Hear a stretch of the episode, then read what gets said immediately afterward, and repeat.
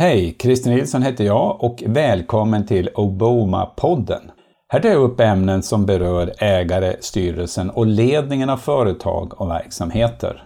I mitt förra poddinlägg, Rekommendera till en vän, så tog jag upp bakgrunden till mätningen av kunders lojalitet med den så kallade Net Promoter Score-metoden, förkortat NPS. Och jag beskrev också metoden mer i detalj.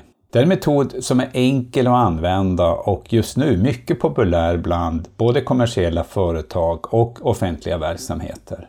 Men som alla metoder som bygger på relativt enkla modeller så har den också sina svagheter. Och I det här inlägget så delar jag med mig av några reflektioner och även viss kritik till NPS-metoden. Men om du hellre vill läsa om NPS så gå in på min blogg oboma.se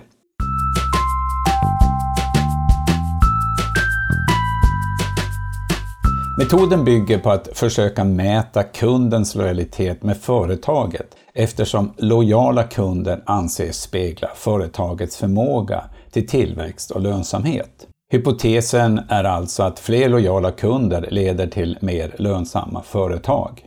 Men lojalitet är ett känslomässigt och värdeladdat ord som har olika betydelse och värde i olika kulturer, för olika personer och i olika situationer. Lojalitet är något man visar när man inte sviker andra utan ställer upp. Och synonymer till lojalitet är bland annat solidarisk, trofast, pålitlig, trogen och hederlig. Lojalitet är någonting som förtjänas och eh, till viss del förutsätter ömsesidighet. Det vill säga, om jag är lojal med någon så förväntar jag mig att få någonting tillbaks. Och motsatsen till lojalitet är illojal. Men det är också värt att notera att lojalitet även används för att beskriva en relation mellan personer av olika status. Till exempel mellan en ledare och ledarens underställda. Det är känsligt att rekommendera ett företag och en produkt till någon som du bryr dig om. Och enligt Fred Reichelt i hans bok The Ultimate Question så måste två förutsättningar vara uppfyllda. För det första måste du som är kund tro att företaget kan leverera produkter och tjänster som passar det som din vän söker. Produkterna och tjänsterna måste ha ett rimligt pris i förhållande till funktion, kvalitet och handhavande. Och för det andra måste du som är kund uppleva att företaget på djupet bryr sig om och förstår och värdesätter sina kunder. Du måste vara nöjd med alla kontakter och interaktioner som du har eller har haft med företaget och dess personal. Dina och företagets värderingar och principer måste också stämma överens.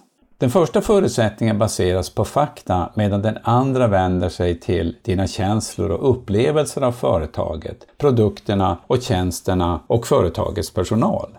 Och enligt Fred Reichheld så måste båda villkoren vara uppfyllda för att du som är kund ska kunna rekommendera företaget till en nära vän. Det handlar alltså om din trovärdighet.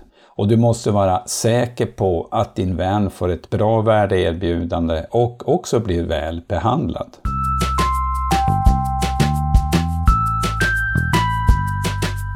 Många kritiker till Net Promoter Score-modellen menar att verkligheten är betydligt mer komplex än vad ett enkelt mätetal visar. Ett enda mätvärde är betydligt mindre tillförlitligt och mer volatilt än vad mer sammansatta mätningar och index är. Sambandet mellan nöjda, lojala kunder och tillväxt och lönsamhet kan verifieras med olika mätmetoder. Och vissa kritiker menar att sannolikheten att rekommendera inte mäter någonting nytt, som skiljer sig från andra konventionella lojalitetsrelaterade mätningar. Kunder som stannar kvar och är lojala är inte alltid nöjda kunder. I vissa branscher med höga bytesbarriärer och byteskostnader kan kritikerna bli kvar som kunder och vara lojala eftersom ett byte av leverantör är både dyrt och besvärligt. Och vissa kunder har helt enkelt inget val, i vart fall inte för tillfället. Och en missnöjd kund kan också vara lojal och stanna kvar med förhoppning om att företaget ska förbättra produkter, tjänster och support. Riktigt lojala kunder kan också vara förblindade av varumärket och den image som det skapar. De köper allt som företaget erbjuder utan större reflektion eller jämförelse och gärna rekommendera företaget till vänner och bekanta. En kund som är besvärlig, klagar och gör sin röst hörd är en viktig kund och kanske den mest lojala om kunden väljer att stanna kvar. Det visar i vart fall på stort engagemang. Och om den kunden behandlas väl och med respekt så får kanske företaget en mycket lojal kund och som stannar kvar under lång tid. Det är enkelt att ställa frågan om rekommendation men samtidigt svårt, för att inte säga avgörande, att göra det vid rätt tidpunkt. Sannolikheten för rekommendation varierar nämligen beroende på när frågan ställs. Vi kunder får allt för många undersökningar att besvara och blir så kallade undersökningströtta, på engelska survey fatigue. Och det leder till att svarsfrekvensen minskar eller att svaren görs utan större eftertanke. Och speciellt gäller det passivt lojala kunder. Survey fatigue kan också leda till att endast missnöjda kunder svarar. Och ett sätt att lösa det här problemet det är att enas med kunden om den ömsesidiga betydelsen innan undersökningen görs. NPS-metoden fungerar sämre i vissa branscher och för vissa produkter. Det kan till exempel omfatta varor och tjänster som vi köper mer sällan, eller i samband med komplexa kunderbjudanden där det kan vara svårt att skilja konkurrenter från varann. Elbolag har till exempel haft svårt att använda metoden på ett tillförlitligt sätt och det beror på att vi sällan talar om eller rekommenderar vårt elbolag. Banktjänster är ett exempel på komplexa produkter där det är svårt att skilja på erbjudanden från konkurrerande banker. Och här spelar exempelvis villkoren på bolån en avgörande roll när vi väljer bank. I alla undersökningar är kvaliteten i resultatet beroende av kvaliteten på informationen in och i vilken grad vi kunder är beredda att ange sannolikheter i änden av skalan, det vill säga nollor eller tior. Det varierar mellan olika kulturer. NPS-metoden är till stor del utvecklad och anpassad för anglosaxiska förhållanden. I exempelvis Sverige och Japan så ger vi färre nollor och tior jämfört med kunder i USA. Och vi svenskar är nog mer benägna att ange sannolikheten för en rekommendation till 7 eller 8. För det måste ju alltid finnas rum för förbättring. ENPS, Employer Net Promoter Score, används som ett mått på anställdas lojalitet. Och här får medarbetarna svara på frågan hur sannolikt är det att du kommer att rekommendera företaget som en plats att jobba på? Och även här är verkligheten mer komplex än ett enda mätvärde. Och ENPS får liknande kritiska omdömen som NPS-mätning mot kunder.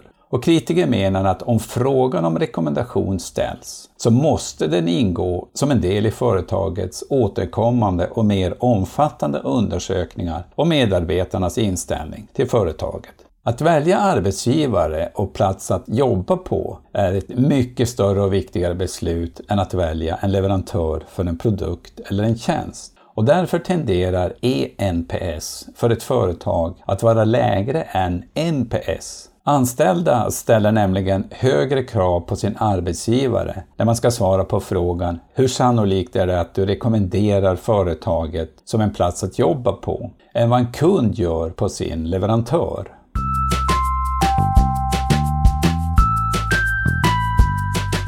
Som övergripande slutsats så kan jag ändå säga att rätt använd är NPS en värdefull och användbar modell för att mäta kundlojalitet.